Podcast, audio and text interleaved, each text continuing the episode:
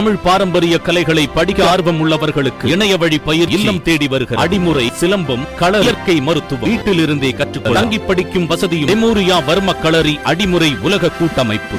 பாலக்கோடு அருகே கர்ப்பிணி பெண் உட்பட மூன்று பேரை கொடூரமாக தாக்கிய பத்து பேர் மீது போலீசார் வழக்கு பதிவு செய்து விசாரணை மேற்கொண்டு வருகின்றனர். தருமபுரி மாவட்டம் பாலக்கோடை அடுத்த ஜக்கசமுத்திரம் கிராமத்தைச் சேர்ந்தவர் ரவி இவருக்கு வயது ஐம்பத்தி இரண்டு. இவர் அந்த பகுதியில் ஊர் தலைவராக இருந்து வருகிறார். இவருடைய தம்பி நந்தன் என்பவர் கடந்த வியாழக்கிழமை இரவு மது அருந்திவிட்டு அதே பகுதியைச் சேர்ந்த சந்தோஷ் என்கிற வாலிபரிடம் தகராறு செய்திருக்கிறார். இதில் இருவருக்கும் இடையே வாக்குவாதம் ஏற்பட்டு அது கை கலப்பாகவும் மாறியிருக்கிறது. இந்த சம்பவம் குறித்து ஊர் தலைவர் ரவியின் தலைமையில் பஞ்சாயத்து பேச சந்தோஷின் குடும்பத்தினரை அழைத்திருக்கின்றனர். அங்கு வந்த சந்தோஷை ரவியும் நந்தனும் தாக்கியதாக கூறப்படுகிறது. இதனை தடுக்க வந்த சந்தோஷின் தாய் குள்ளம்மாள் மற்றும் ஐந்து மாத கர்ப்பிணியாக இருந்த மனைவி ரஞ்சிதா ஆகியோரையும் கீழே தள்ளி தாக்கியிருக்கின்றனர். இதில் காயமடைந்த சந்தோஷ் உட்பட மூன்று பேரும் தருமபுரி அரசு மருத்துவக் கல்லூரி மருத்துவமனையில் சிகிச்சைக்காக அனுமதிக்கப்பட்டிருக்கின்றனர். இதுகுறித்து சந்தோஷ் காவல் நிலையத்தில் புகார் அளித்திருக்கிறார். அந்த புகாரின் அடிப்படையில் ஊர் தலைவர் ரவி நந்தன் கோகுல் உள்ளிட்ட பத்து பேர் மீது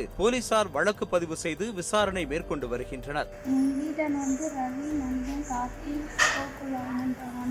நியாயம்னு சொல்லிட்டு கூட்டின்னு போனாங்க கூட்டின்னு போயிட்டு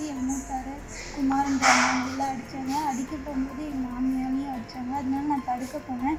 என்னையும் வயிற்று மணி அடிச்சிட்டாங்க. அதனால நான் அஞ்சு மாதத்துக்கு அதனால நான் மயக்கம் போட்டு கீழே விழுந்துட்டேன். அதனால என்னை தருமபுரி வச்சு லைசன்ஸ் பண்ணி விட்றான்னு சொல்லிட்டு கூட்டின்னு போயிட்டு இந்த மாதிரி அடித்தாங்க அடித்தது தடுக்கிறதுக்கு போனதுக்கு எங்களெல்லாம் எட்டி எட்டி வச்சாங்க.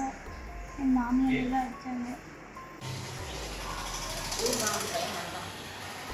சரியா போட்டானே ஃபஸ்ட்டு வினோத் யார் அவன் வெளியே வாடான்னா வெளியே அவன் வேலைக்கு போயிடுச்சுன்னு சொன்னாங்க அப்புறம் சந்தோஷம் கூப்பிட்டான். யாரும் அவன் வெளியே வாடா அவனே கறி கறியாக உன்னை வெட்டி போடுவான் குத்தி போடுவான். ராத்திரி தான் உன்னை ஆளு க்ளோஸ் பண்ணிட்டுக்குவான் அப்படின்னு சொன்னான்.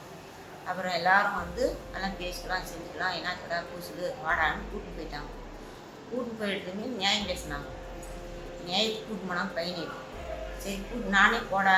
என்ன பண்ணுறாங்க போய் பார்த்து பேசணுடான்னு அனுப்பிச்சி விட்டாங்க. அனுப்பிச்சி விட்டதுமே பையனை எல்லாரும் சேர்ந்து திடீர்னு அடிச்சாங்க. யார்? ராஜேஷ் பையன். அவங்க அண்ணன். ஊர்கானூர் பையன்.